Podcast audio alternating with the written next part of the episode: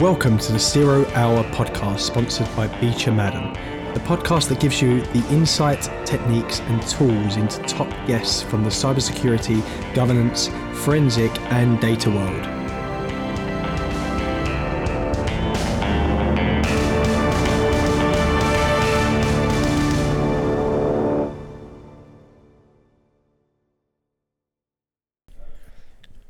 Welcome to the latest episode of the Zero Hour podcast, and I'm your host, Cole Sharman. Today we are joined by Connor Sherman. Connor is currently VP of Security at Clear after recently leaving Apollo Global Management as Director of Cybersecurity. Connor has successfully built, redesigned, and reinvigorated cybersecurity programs for fast paced, high performing companies.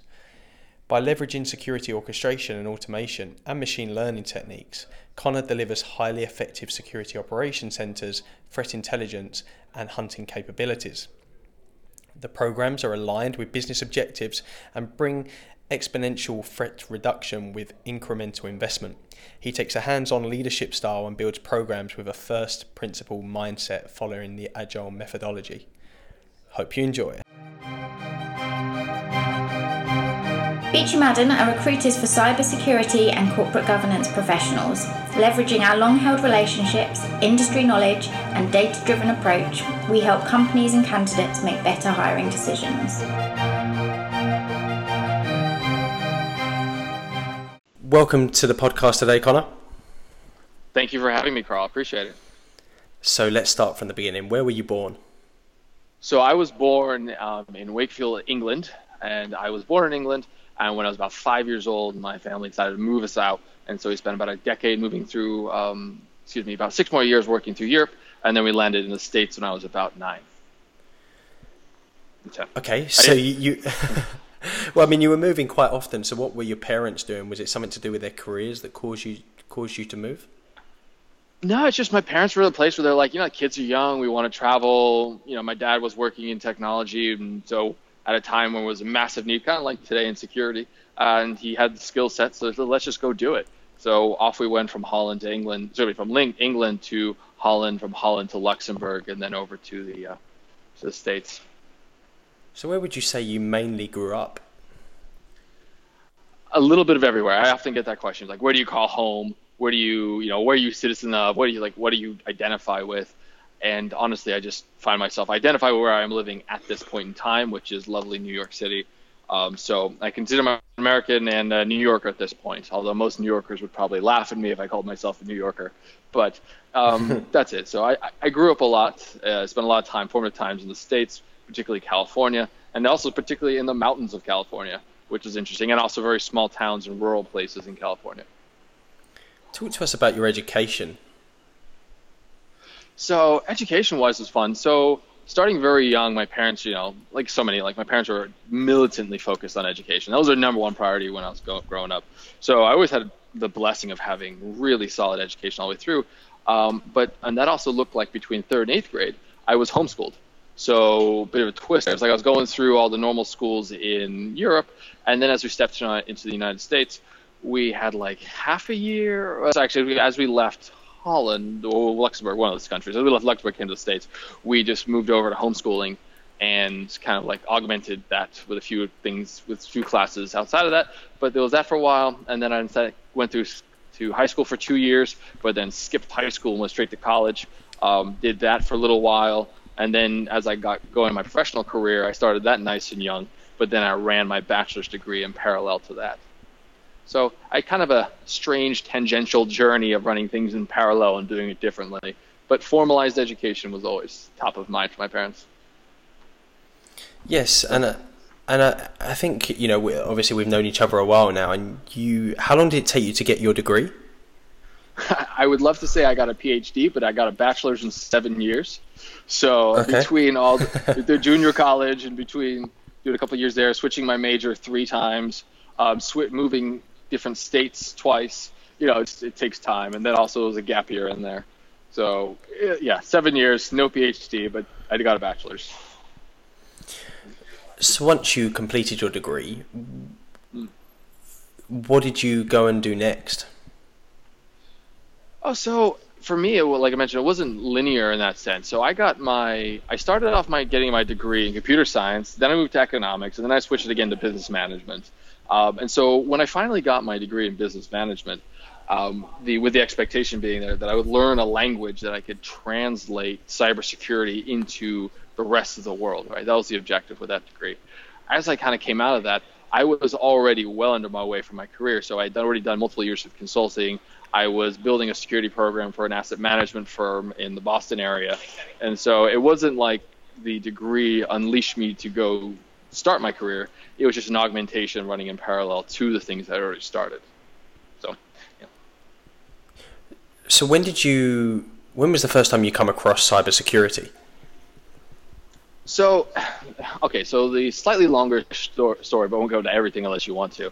Um, so let's talk about just secure. Let's talk about security. Then I'll get into cybersecurity. So I have had um, a real deep fascination with police force and police work my entire life. I really have. Um, I think it started when I was three years old and I ran away from home. And by that I mean I decided that not three, like three or four. I decided to I'm going to go meet my father at work today. I grabbed my you know postman pat, is what we had in England grabbed my postman pat briefcase, and out the door I went. And that was my first experience with the cops. As I about to step onto a train, which would take me to God knows where, he reached over, grabbed my shoulder, and said, "Are you Connor Sherman?" And I said, "Yes." He said, "Good, come with me," and brought me to the uh, brought me to the police station. So I've had like a lot of weird, ex- good experiences like that with the police force growing up. So when I got into about 14, 15 years old, at a my town had this police cadet program. And effectively, you ride along with a police officer, you train with a police officer, but you're not actually a licensed officer. Still they make you do all the paperwork. You still have to do all the physical training, but you don't get to carry a gun or anything like that. So I was doing that at the same time. My father was a pastor at a um, at a small town in California. And if you think about it, like when you're in need, and you're poor, you're broke, and you're in need, who do you call? And when situations get bad, it's one of two people. It's either the cops or your minister, your pastor, your priest. So I had this strange time in my life where I was being very exposed to people in need, but from two different angles. And there was this level of like, you start to see where the emotional, the spiritual, and the physical security kind of all are interwoven.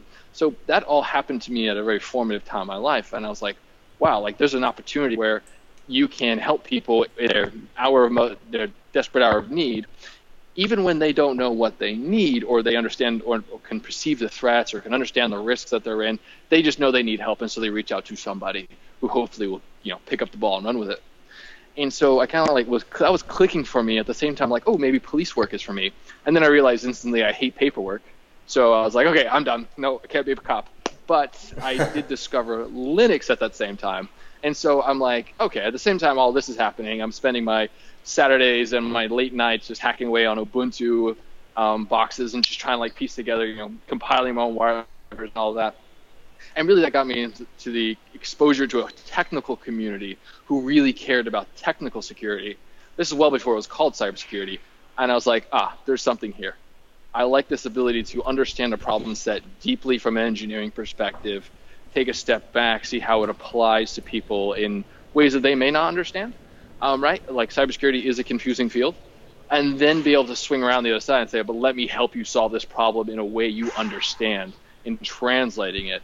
And you know that was then expressed in like the business management degrees and the way of kind of try to break things down for people who are outside the pure cybersecurity discipline. So, long answer to your question, how I got into the cybersecurity, but really it was those components. Well, the next question may be even longer. So, what does cybersecurity okay. mean to you? Uh, cybersecurity, it's cybersecurity is about confidence, really, and it's about, for me, a healthy cybersecurity program brings to an organization, brings to a team, brings to anybody who's collected themselves around a mission, a confidence that the product they're bringing to market, the technology they're using to amplify their voice and their mission has integrity and with that integrity they can get trust. And with all of that bundled together they have confidence in the technology and platforms they're using. So cybersecurity to me is a way that you can really leverage really have your technology and all your processes and pe- people and all those pieces wrapped up in a way that goes back to confidence so um, that's what it means to me i mean you could start to break it down a little further down as we go down the tree but at the highest of levels, a well well working cybersecurity program will bring that level of confidence. That's what it means to me. How would you how would you defi- define that word confidence within cybersecurity? Good question. Um, right, so let's take a look at confidence, right? So confidence is an emotion that we receive when things are working predictably and consistently. And so if I know the trains show up every t- day, I don't mind relying on that. And that allows me to have confidence in scheduling meetings in the office at such and such a time, right? Because I know I'm going to be there. So they'll rely. So when you start to break down confidence, it is a positive emotion that people can elicit because they know that whatever's beneath that that they have confidence in is going to have that level of certainty. And in a world where we have more attacks on a daily basis, we have more malware coming out than we've ever seen before, at a time when we've actually moved away from a lot of the legacy style attacks, like I just mentioned, with like pure play malware stuff, and we're just like focusing on credential theft. We're focusing on hijacking identities. These are all areas that, if you're not thinking about it, and someone compromises, let's say, your identity and takes does an identity takeover on you, every aspect of your life is starting to get called into question. Every aspect that you integrate with, with another person through a system, whether it be technical or social, is now called into question because that identity is no longer verified. You no longer have confidence that the technical components of that identity are there. Um, and so, well, where can, so where I was going with that was, I should lose my thought here. So I was thinking about that was that's the confidence piece that you gain with that. And so we have all these ranging cyber attacks. And when I break down confidence, it's about the ability to trust what's beneath it and then proceed forward and you know, get on with the rest of your life and deliver that mission or deliver that product to market. Um, that, did I answer that question properly? I know I kind of took a bit of a tangent there. Was that? that if, if that's how you wanted to answer it, then I'm totally on board. But uh, let's let's move on to something that follows on from this. So, why would a company invest in the build or the importance mm. of security? Um, and, I, and I'm guessing confidence is going to be a part of that. It is, but you're right. It's only a part of the story. I mean, that's a great question, right? So, why would an organization spend a million dollars on a cybersecurity program or spend ten thousand dollars on a cybersecurity service um, when they could just as easily turn around and say, why don't we put that into AdWords? Why don't we put that into customer retention or customer acquisitions? And part of the pro so so why I think people should do it. I'll go back to answer that question, but let me just start with like a statement. Like when I look at cybersecurity today, we as an industry are not doing uh, the larger um, pr- private and governmental um, agencies service because we keep telling cyber telling the world cybersecurity is this special little corner of the universe where we do black magic that nobody understands and it's super complex and there's no way that you're ever going to get to knowing about it. So don't bug me, just throw money my way.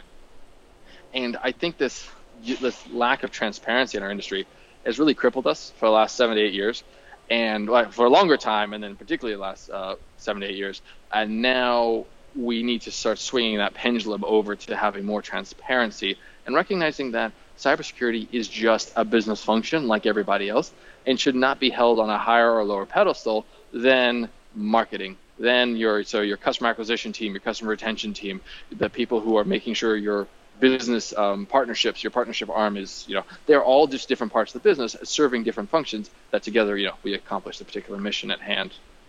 So going so i promised i'd answer the question so why should people invest in that well it goes back to two things if you take a look at a cybersecurity program that was aligned to, say, the NIST CFS, the cybersecurity framework, and you really boil that down, what you end up with are three major buckets, bubbles, pillars. I call them pillars. Okay, so you have three major pillars. One is governance, risk, and compliance. Are you complying with the law? Are you complying with what you your vendor or other vendors have required of you? Um, any legal agreements? All that. That is when you invest you can do that stuff but not get any certifications. You can you know apply and obey all laws but not get anything out of that process. But if you want to which is actually pretty low cost it's just pretty intense manually to go through and make sure all those checks are there. And then of course if there are changes you have to make that there are some costs costs there. But going through say the certification process of a SOC 2 type 2 or whatever the case is when you have those stamps those certifications are you invested in that process because it is an additional cost What you get out of that is marketing material. You get out of a way, and you have an opportunity to shorten a sales cycle. So instead of looking at your governance, risk, and compliance program as this massive overhead that everyone has to go through with these questionnaires and these checklists, just recognize what you've done is by instrumenting that process and working on those flows to be as frictionless as possible. You are now, as an organization, that is one part of a sales cycle that has been dramatically shortened because we know that customers are getting more and more pressure on third party risk management. And so if you can help by having pre-packaged all that up for your for your customers, then you no longer have to go through a six, eight, nine week process of doing all those due diligence. Does that make sense? Um, yes. So, okay. So that so I don't want to kick that horse here, but like oh, I shouldn't say that. Um, I don't want to belabor a point. Let's put it that way. I don't want to belabor that point. But anyway, so when you invest in the GRC side of it with the certifications, you're getting something that helps you shorten the sales cycle. That's one way of looking at it. That's one reason you should invest in it. When you look at the other pieces of that, the security architecture and the investigation and response, the reason you'd want to invest in in the architecture, security engineering house, making sure your controls are baked into your development lifecycle, making sure that your code reviews are not happening with pencil and paper, but are integrated into your CI/CD pipeline all the way through. The reason you want to do that is because now you can start to produce products with integrity and you can know that the technical integrity of your product is there all the way through. And again, that leads to a more you have more confidence in the product you put into market. And so that just helps make sure that your um, if you have confidence in your product, then your net oh sorry, excuse me, NPS, your net promoter score, thank you. Your net promoter score, this is the measurement that is used to see how customers um, are scored based on their positive associations with a brand, your NPS score you can use that to drive up your NPS score because the products that you are bringing to market are staying in market. They're not being removed because of security issues that are defined after the fact. They're not being taken down because someone has just DDoS your system, or you know you're not all this. You have the you've identified risks and you put in the controls so that you have the trust with that platform. And then you have the investigation response side. The reason you want to invest in that last piece, and this is the last piece of the three pillars, I promise, and the reason you want to invest in that piece is that when you have delivered something, you've gone through a sales cycle, you've closed it out, right? You've removed the friction of governance risk compliance. You've then put a product in market, and you have positive NPS impact. Um, you have trust in your product. Now you want to have in monitoring and alerting around when things eventually do go bad, right? When things eventually go bump in the night. By investing in that, you have a you do have at that point confidence that what sorry you have the trust that comes with the um, the architecture, and then you have the confidence that gets dovetailed in that because you know what you've if anything does go wrong, you can detect it, you can remediate, you respond to it well before it has a net impact on your customers or your businesses itself.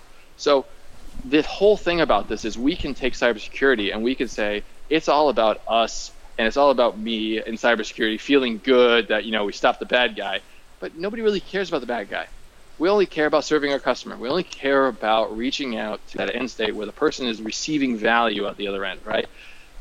Cybersecurity should never be aligned to anything other than the company's mission and driving to that as quickly and as aggressively as possible. And then you can do that in a way while you never valid, you never um, you never go against best practices, right? You've taken all the requirements, all the laws, all the legal pieces, you've bundled them up, you're adhering to all of them, and it is possible to do this and when you have all those three things working, going smoothly, and that requires a financial investment, you end up with a better experience for the end customer because their stuff is more integrity, has they have more trust in the platform, and they're able to purchase it faster. So, bit of a long answer, but that's really what it comes down to. Like, why when someone asks me like why I should invest in cybersecurity, I kind of walk them through those three pillars and with exactly those main use cases. Perfectly summarized. Uh, but moving moving on to one of the risks that we wanted to talk about today, which was how would you go out and identify vulnerabilities within organizations? Hmm. That's a great question. So there's a few points to So let's talk about vulnerabilities. It generally has a there's so many different ways that they can interpret. It can be a technical vulnerability, it can be a system vulnerability, it can be a, a weakness in a process flow, um, all these different things. So I really want to say for particularly for vulnerabilities, why don't we just, for the sake of this conversation, define it as a just a generalized weakness in the system. As a matter of fact, if we can just like take the conversation over to the investigation and response side of the house, you know, how would you uh, detect an attack going on inside your environment? There are obviously leveraging vulnerabilities there, but so let's just okay. Obviously, vulnerability is a big word. We're kind of going to break it down. We're going to head over to the investigation and response side of the house on how we'd go about, you know, detecting attacks. One of the things I find super super important that I find a lot of people tend to miss is this, and it's very, very simple, is this concept of starting with use cases. So in the logging and monitoring world, where you know, so that's that's where you take all of your logs, all of your exhaust from your identities, your systems, your applications. These are all creating, you know, artifacts in, of log log artifacts stating what they did, when they did it, and how they did it. And we gather them into one place. We start to start to gain visibility into all these disparate systems. And then with that level of visibility, you can start to put logic on top of it, right? At 30,000 feet, that's logging and monitoring. So when you and gets into a SIEM and that powers your SOC. So when you have a SIEM that's powering a SOC and you're looking for those attacks, a lot of people just start with, great, I have a SIEM, turn it on, map everything to the data model, and let's see what happens. And that just never works. Um, and actually, it does work, but you end up with 10,000 alerts, all of them with critical priority, and you have absolutely no idea how to triage them. That's what you get at if you follow that. The flip side is detecting attacks, detecting those vulnerabilities goes into why don't we just start with use cases? Okay, we have an attack scenario that looks like this: a user trying to scrape our website. We have bots trying to scrape our website. Great. We have a DDoS event that comes through forward we have a phishing attack that flows through. Okay, you start just very simply. You're not going to do it all in one session, but you just break them down by domain. Maybe it's just let's talk about attacks on the endpoint. Let's talk about attacks in the web space uh, in our websites. Let's talk about attacks against our social media outreach. Right, we have people doing attack uh, account takeovers of our Instagram accounts and posting things or communicating quietly on direct message with our customers in ways that not we're not aware of. Things like that. So break down by those attacks do that little bit of threat modeling, use that use case, and then walk through life as an attacker. If I was to integrate, if I was to perform this attack, I would touch this system, I would use that tool, I would leverage that API, kind of walk through it, and then go see do you have the logs, and then at that point you can start to alert on all that. And that's kind of like very simplistic, dumbed down way of doing it, but that it's also much slower than just turning it on and see what happens. But if you follow this slower process, um, you end up with a much higher quality detection rate, lower false positives. And when those attacks, those vulnerabilities in your system are identified, right, then you know what to do about it and how to go about it. So when people say, show me the bad guys, or go, go find bad guys, that's how I start. It's just saying, okay, let's start with use cases, walk our way through, and go through. And I think it's really important to recognize, to tilt that conversation in, and skew it onto how the organization is lined. If you're a company that has no website and you say you're an asset management firm, a private equity firm, what your business is done in Excel and it is done over email and phone calls, and it's bank transfers and wire transfer, well, wire transfer fraud is going to be a huge risk on your radar, and you want to put that top of mind. If you're an e-commerce site, then the platform that is taking in you know, delivering goods and taking in credit cards, that's going to be the most important thing to spend most of your time uh, doing attack sequences and not the wire transfer, right? So you just kind of, you know, you weight how you create those threat cases, those that threat modeling based on the organization that you're helping defend. But then you start there and then you kind of go to that flow that I laid out. So, so would you say knowing or understanding your vulnerabilities, would you say this will allow organizations to move forwards or progress from knowing this? Yeah. Um, so interestingly enough, like knowing your knowing your weakness, knowing where you're strong and knowing your weaknesses are, is a great way to start a threat intelligence program. And threat intelligence means again in cyber, nothing's clearly defined. Everything means everything to everybody else. But if you look at threat intelligence, you you start to if you really boil it down, it's understand like, okay, who am I? Like understanding myself as an organization. How am I presented to the world, both technically and socially? And by by that I mean like uh, your website, your brand, your presence, you know, those type of things, technically and socially. And so once you understand that, then you start to say, okay, how would I how would I start to garner leading indicators? This is an important piece of threat intelligence. Leading indicators uh, that an attack may there's attack materializing in the wild that may be coming my way um, in sometime in a reasonably near future, right? So it's about developing leading indicators that drive defensive action or changes to your defensive posture to counteract that. And you can't do that if you don't know your organization. You can't build a quality threat intelligence program that is meaningful unless you understand who you are, both technically and socially, inside the larger space. So, is a threat intelligence program different to a SOC, or how do they relate? Yes. So, they are different. They're different capabilities. Um, I say they're very tight, very joined at the hip. They're very tightly integrated. When I look at them and I design the programs around them, I keep them close, but I do keep them distinct. And so, what I'm looking for in a SOC, a security operations center, this is your, you know, your classic you know, 50 guys and gals sitting in a room looking at big screens, clicking away at keyboards, you know, that type of SOC. But so we have that's kind of that that vision has evolved and changed. But at the heart of what they're looking for is it's detecting bad guys and putting in those technical signals to say when we see this happen, we need to go investigate, validate, and then respond to it. But listen to what I said there. That's all after the fact. A security operations center is about detecting you know, generating signals and then following an investigation and responding to it. But the attack's already started. The attacker is either there, he's long gone, he's whatever, but it's all post, all past tense. Threat intelligence is the other side of that coin where it's designed to be forward looking before it hits your environment. So we want to take a look at the all the pain that our neighbors have had, so to speak, and all the attacks that they've received in, you know, that are meaningful to uh, me and say, okay, distill those into technical artifacts, atomic indicators are called, and then take those atomic indicators and run them across my environment and see if I've been compromised in the same way. And if I have, then I know about it, you know, uh, when, it, when it was otherwise hidden. So that's a way you can kind of leverage the pain uh, for benefit, the pain off of your neighbors. But then, so that's the technical portion of it. And then there's both the strategic advisories, which is saying, kind of fold in the strategic advisory, one of them is saying, hey, we're doing deep and dark web monitoring, and we see that people are talking about your brand. People are kind of, when these attackers are starting to communicate, and we're seeing keywords that mean something to your business. Now, this may mean nothing, but it's a good heads up to say, like, your brand awareness, has, in, the, in the worst sense of the word, made itself known to these attackers who that we're monitoring, and they may be coming after you shortly. And here's what their conversations look like that's great if you can get that. That's a very rare instance. It's very difficult to be in the right chat rooms and the right forums at the right time at the right place. Um, but if you can get that data, it's very helpful. But again, that's all happening before the attack comes your way.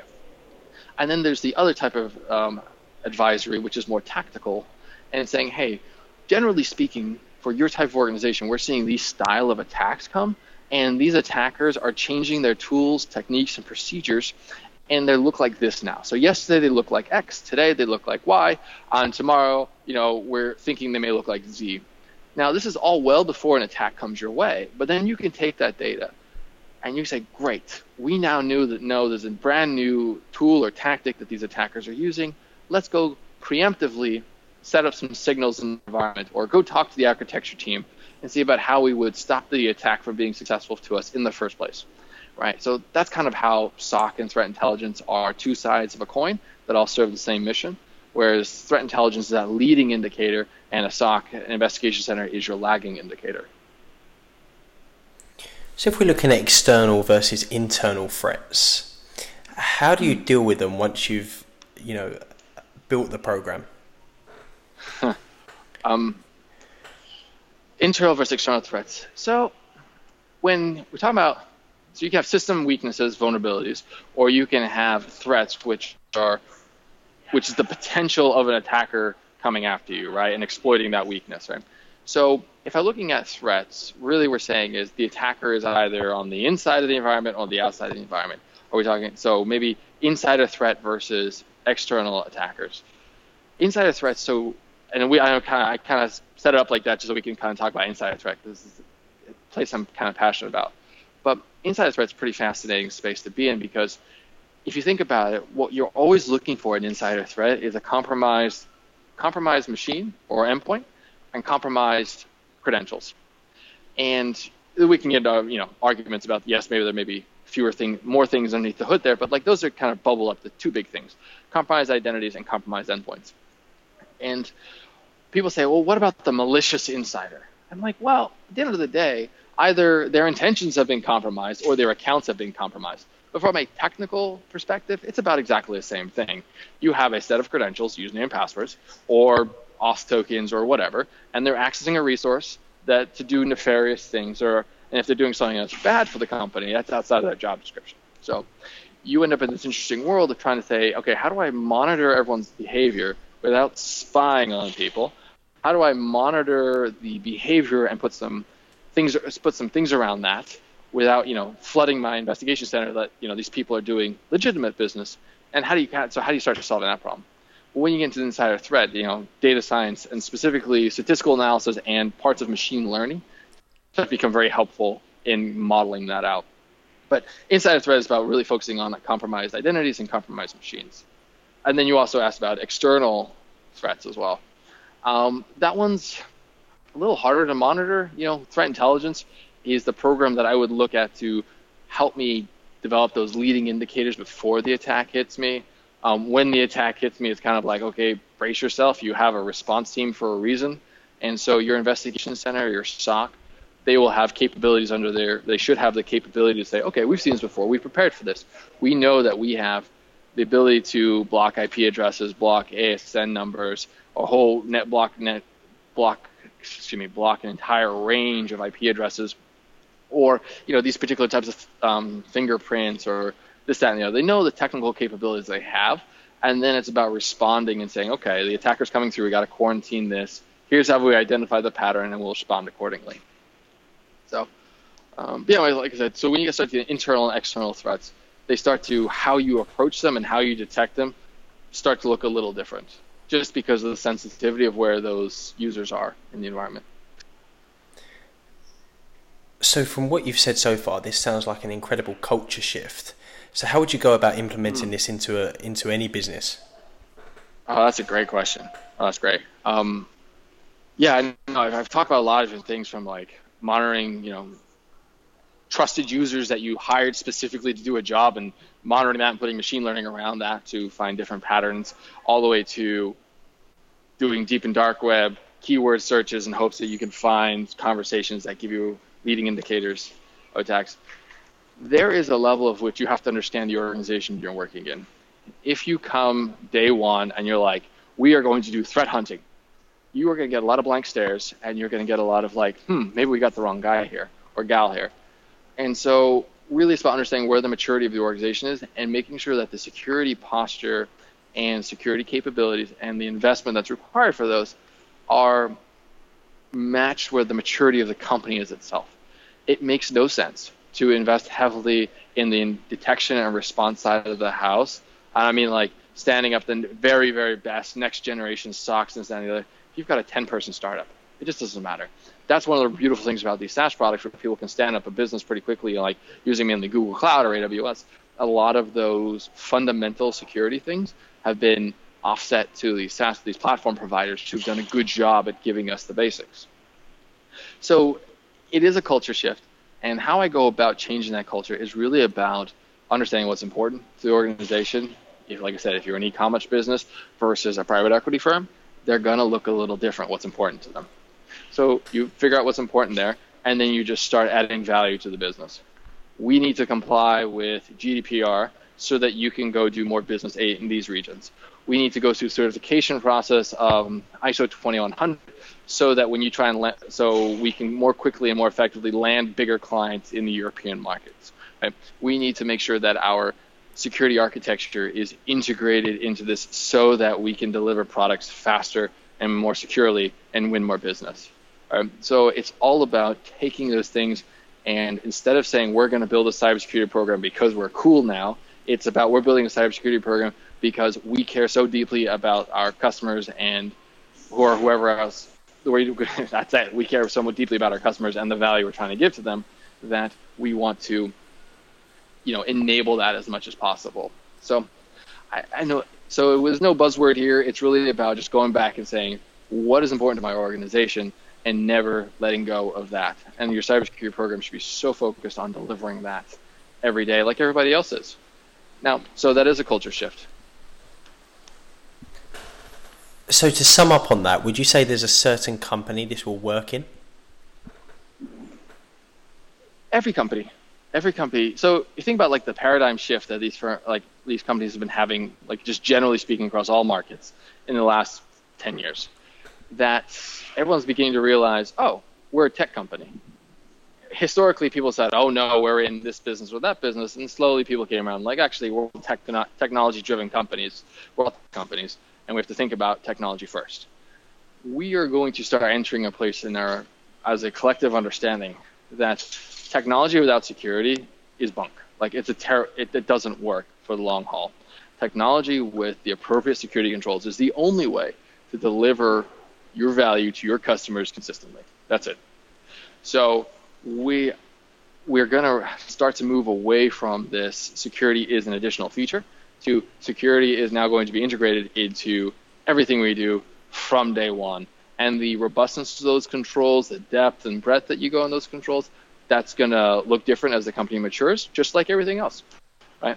The technical debt you take on as a startup, that's totally acceptable. The technical, the cyber risk debt that you take when you're a startup, that is acceptable. It's not acceptable when you're a multi-billion dollar company, right? You have to learn how, and that's just part of the growth of the company. And so with that comes that culture shift you were referring to. And that's just gonna the culture shift's gonna be we're no longer a tech company, we're a secure tech company. And I'm hoping somebody out there gets a marketing hat on and finds a far better buzz phrase than that. But you know, that's what it's gonna come down to, is that we are gonna as a collective people just say, okay, security is now part of everything that we do. It's not an add-on. So just going back slightly, what, what would you say is the difference between a threat intelligence program and a threat hunter program? Ooh, good point. Uh, so let me answer that question in a slightly larger context. So remember that three pillars I was talking about earlier, the investigation and response pillar. So under that pillar, you're going to have the, capa- the capabilities of threat intelligence, um, investigations, your SOC, so threat intelligence, your SOC, hunting, adversary emulation and red teaming. Like these are five core capabilities that are required to set to build that out properly. So threat intelligence is your leading indicator. You're getting ready for the storm that's going to come your way, and you want to be ready for that. You want to get a, you want to get notice that the attacker's coming well before they show up on your front door. So that's that. Your investigation, in your SOC is okay. We've detected it and we've gone back. When now we need to respond to it.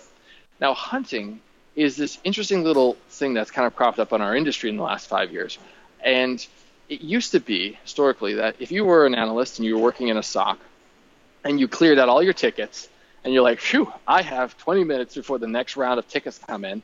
What am I possibly going to do with all this free time?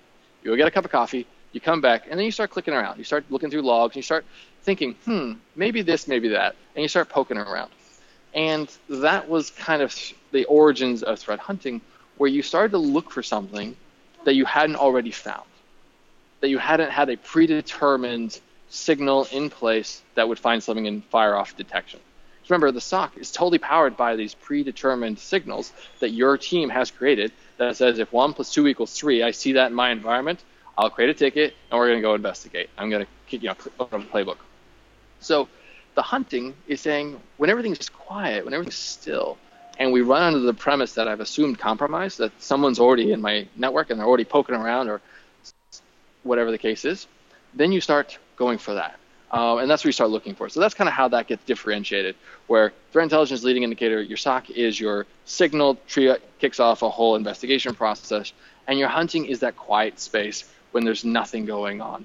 Now, like I said, historically, the idea was that if an analyst had free time, then they would hunt. That's kind of no longer acceptable in our culture in the security space. People pretty much say at least a day a week if you're a team, you should carve out one eight-hour block to go threat hunting course a week. It doesn't have to be one one day. It could be, it could be a couple of four-hour blocks here or there, but it is a discipline and it's worth its own time and space to start looking for things that you haven't detected before. And really, that can start to vary based on the organization. You might want to say, okay, I'm going to leverage the resource of the attack MITRE's, MITRE's attack framework, and I'm going to say, I'm going to grab a TTP, a tool, a technique, or a procedure of an attacker, and I'm going to say, okay, how would I detect if somebody was running a Metasploit payload in memory like, okay, well, I gotta go look at command line parameters of PowerShell, or uh, I'm gonna start, you know, command and control servers. If someone's compromised and they're talking over command and control server, you know, that's being routed through DNS and they're, you know, doing DNS exfiltration. I'm like, okay, it's time to go look at the DNS logs. We're gonna go poke around and look at different sizing and shaping of DNS requests. Something that would either be difficult to put a proper signal around, or you hadn't gotten around to putting a signal around. That's where threat hunting comes in and that's how you break that down. So you're looking for things in the quiet when there is no predetermined signal yet. That's where the hunting is. So when you're building these programs, obviously I'm slightly biased in in what I work in in in staffing, but people are the most important part. But how do you pick the right vendors and products to work with? Ooh, that's a good question. That's a good question. Um, on the people side, this I've kind of had multiple thoughts as the years have gone by and my thinking's changed slightly. I'm currently in a place where when I build a security team, I deliberately try and keep it as lean as possible. I know it sounds like kind of like, eh, what? Um, it's a little different than most people. Everyone's kind of like fighting for as much headcount as possible.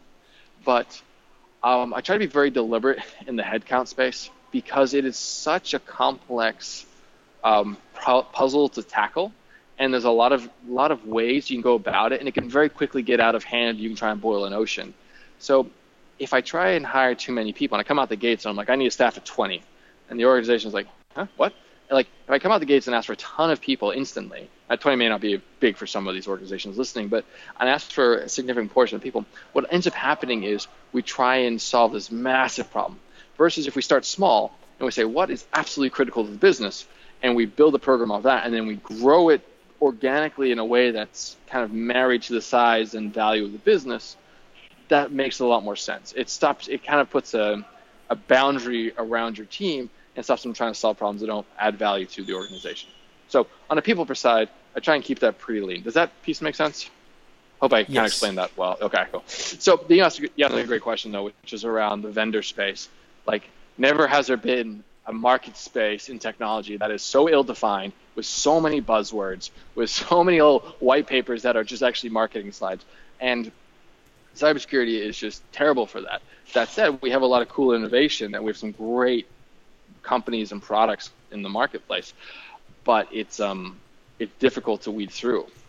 My rule of thumb is this: I only partner with companies and vendors that I would be ecstatic, that's the word, ecstatic to recommend to my peer group, CISOs and other organizations.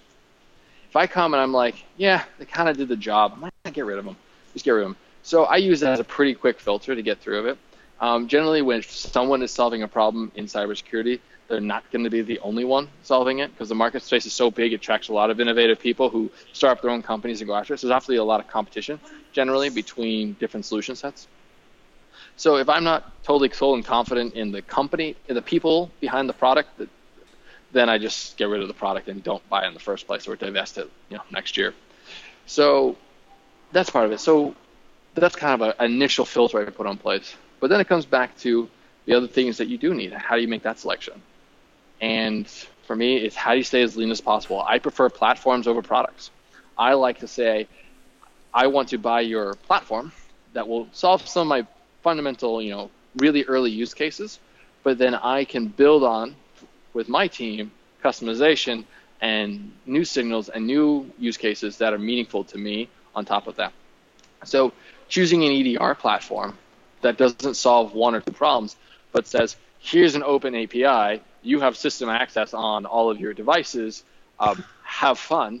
I'm like, that is a far more attractive EDR solution to me than someone who comes in and says, I solved these four use point use cases really, really well. Right?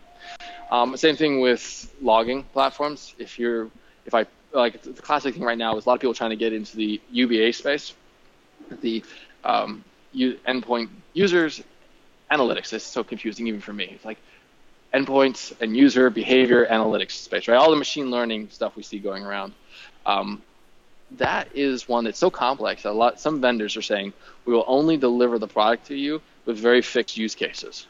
That's not an attractive thing for me because although those may be the use cases I have today, I guarantee you on Saturday I'm have a cup of coffee and I'm going to take a deep breath and be like, that's a brand new use case. I'm going to need to build that and I'm going to want a platform that I can go build it myself on or have my team go build that. And so that's really important to me is that openness of the platform. So open APIs that you know are, are accessible, that don't require extra license keys and all of that jazz.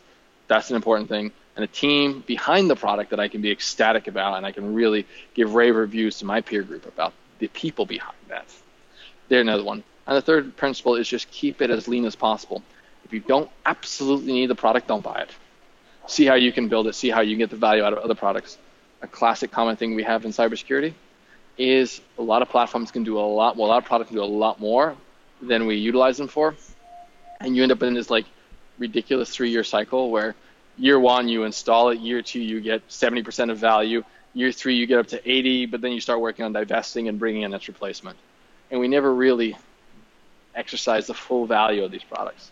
Um, and I think we should. I think it's really important to be very good stewards of the financial and time resources of your organization as well. So anyway, that's a bit of a soapbox, but you know, there are three things I look for, right? Can I be ecstatic about the product? Can it have an open API? And um, is it a platform or a point product?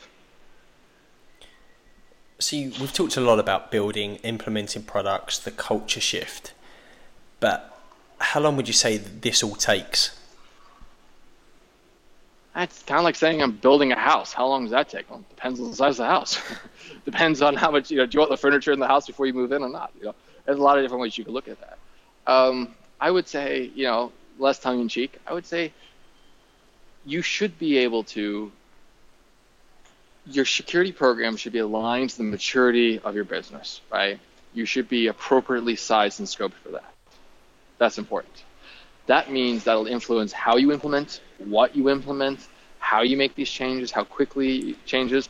Your culture may be resistant to change or maybe very open to change. So that's another friction of change. It's going to be a huge thing on the culture side. So I don't know is the fundamental answer because I just don't think I can give that type of answer.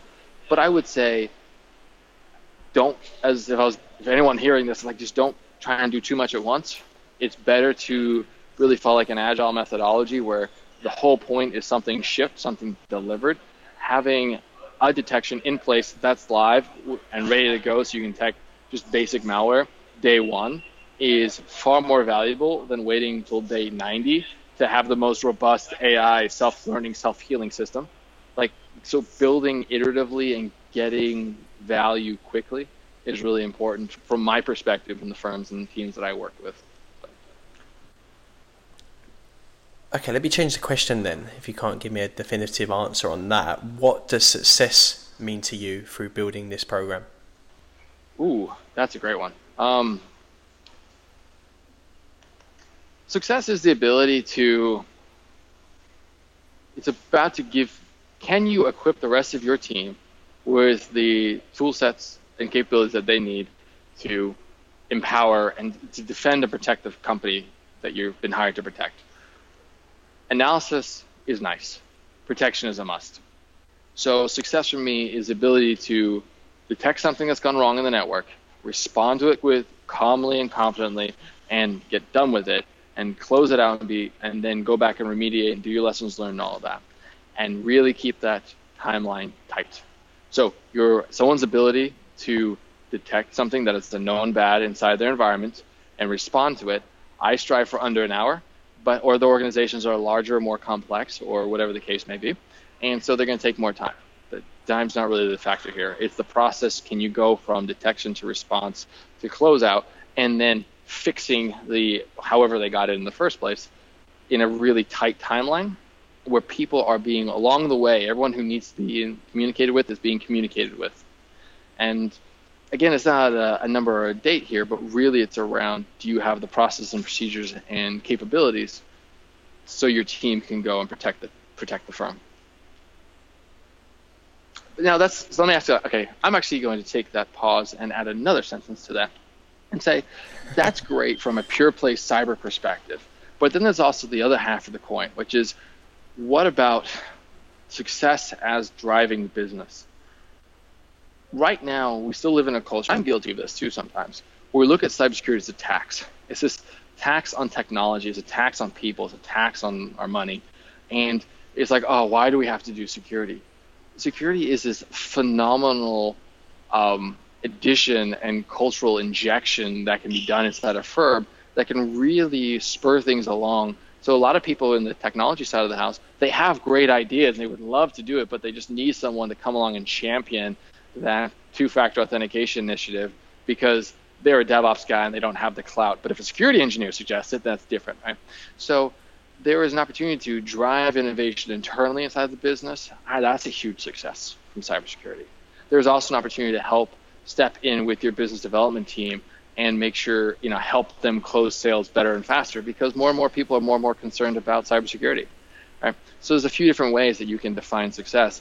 My organ- I've obviously gone into depth about the first one, which is about you know detecting bad guys and you know responding accordingly. But then there's the other two, which is driving innovation inside your own culture, inside your own company, and then helping business come to a close as quickly as possible and get, bringing in more clients and keeping them and adding value and getting as much value to them as possible. So to finish, how do we build the next generation of investigation centers? Ah, that's a good question. That, that, deserves a whole conversation on its own. Maybe we should come back and do a part two or something because um, we definitely will. Really, so start with the fundamentals. Can you? What's your visibility? Great. What can you see? What you can't see? Have that documented planned out. Good. Next thing. What is your investigation procedures that you're going to go through? Great. Next generation, old school was you had a run book. You said we had a piece of paper and we went through these check boxes. We did these things and then we eventually did all this analysis and data gathering. And then 72 hours later, someone made a decision. That's ridiculous. We have this thing, this concept called scripting, and we have this language called Python, and a lot of these tools can be woven together accordingly, and that's where like orchestration starts to come into the market. Something I'm really passionate about is the SOAR space, the security orchestration, automation, and response. And just a totally selfish plug here. Um, we actually have a conference that we're looking to stand up, a meetup that we're doing in New York. If any of your listeners are in New York, um, they can reach out. Um, but it's going to orchestrate defense. It's all about getting SOAR, pro, developing a SOC with security operations and orchestration at the heart of it. But anyway, soapbox off, commercial over. Um, I would say that when you start doing next gen, it's like okay, we have this, we have the signal, we have the visibility and noise, n- visibility. Now it's time to say, let's have the technology go and pull all the data we need, so we have decisions. Our analysts are making decisions, not being data gatherers, and that's really, really critical. So once we have people making decisions quickly and we've integrated it into the communications platforms that they're already using, the Slacks, the HipChats, or whatever the world, and you have kind of um, chat ops effect going on inside cybersecurity, then we start to get into a more next generation investigation center. Right? So it's about making decisions, not being an analyst. It's about integrated t- communication, not working in silos. Those are two huge things that are going to be part of the next generation of SOCs as they come out. That's a great way to finish. But what I didn't tell you was that every podcast we finish off with the same 10 quick fire questions. Okay. So you ready? Let's do it. so the first question, what turns you on professionally? These next generation investigation centers, absolutely. Building them, running them, and helping other companies discover them and build them as well. What turns you off professionally? When people focus on, when people try and scare other people, and I start to see the fear, uncertainty, and doubt come into the market, yeah, we live in a scary time and there's a lot of bad things that happen. You don't need to freak people out that their grandmother's, you know, going to get the wrong pills and they're going to die because some hacker, you know, gets into the medication system. Like, people kind of go overboard on that and it does tick me off. How do you unwind? Uh, my wife and I, we love to go for walks. And uh, it sounds pretty simplistic, but we live we have the pleasure of living really close to um, a large body of water. So just the ability to stop, unwind, take about a half hour walk at the end of the day, and just be together and with no technology, that's a huge shift. That and ice baths between the two. what profession other than your own would you like to try? Oh, that's a great question. Um, there's so many. I think maybe it's because of the influence of TV show Silicon Valley, maybe it's other things, but getting into the point where I can help other startups inside cybersecurity succeed, and whether it be a professional, you know, VC fund or something like that, I that would be something I'd love to get into at some point soon in my career. Is ability to help other startups succeed. What activity gives you the most energy? Ice baths, where you take 20 pounds of ice, you pour, pour yourself a bath, and you just dump it, jump in for 10, 5, 10 minutes. That'll wake you up. Yeah, I can imagine. I, I think I think you've become my main inspiration just for going through that. Talking about that, who is your biggest inspiration? Um, okay, so the public one I would tell people is like absolutely. I love Tim Ferriss. Like I love the work he does. I like how he thinks. I like how he pulls things apart and deconstructs things really well. I love reading and taking in his content. Great guy. And I would say the second one would be my father. I've seen him reinvent himself so many times inside technology and overcome such incredible obstacles. And when I just look at his trajectory and how he's lived out his career, I'd say I get a lot of inspiration from them. If you had to present a speech right now, what one word would be its subject? Okay, I'm going to put an or statement in there. It's either going to be confidence or it's going to be empower, depending on where I go you are at your best when you are doing what? Uh, bungee jumping while drinking a Red Bull. I have no idea. um, I would say I'm at my best when I'm with a team that I get to, where we're all firing on all cylinders, we're as a team achieving the same objective. And I don't care if it's completing a Tough Mudder or if it's taking off an insider, you know, going after an insider, insider. It's like the whole thing. We have a team going after a single mission. That's and that's what that's where I come alive. I love that. Okay, now now the questions get a little bit more difficult. Okay. If today was the last day of your life, what one lesson would you impart? I would say you should always spend at least one hour of your career on a phone call with Carl and have it recorded for the world to hear. I say that'd be the one. I can't say I've ever had that before. yep, that's it. Uh, or, or I could say, always experiment. Don't be afraid. Don't be afraid to just try it differently and go back to first principles. If you can't figure out what you're doing in plain simple English, you're probably doing it wrong. And let's be honest, this was a this was a big experiment by us both. yes, yeah, absolutely. And the last question If heaven exists, what would you like to hear God say as the reason he is letting you through the gates? You helped, you took care of your wife, you built a great life where you helped other people succeed and achieve their, their dreams. Perfect. That is. That's, that's good. I like it. So tell me, or tell everyone, how, how can people get in contact with you? How can people find your work? You know, I, I know you. I know you've done some writing on Medium before. Um, yes. So yeah, how can people find find all that work? I would say Medium and Twitter. Um, my handles on both are at Conor C O N O R, spelled the proper way. Conor D Sherman. are, you sure that's spelled the right way? I'm gonna make a whole war out of this. Uh, yeah, well, that's the way my mother spelled it on the birth certificate, so that's what I'm going with. there we go. Well, perfect. Well, thank you for your time, Conor. It's really been a pleasure, and uh, it's certainly been insightful.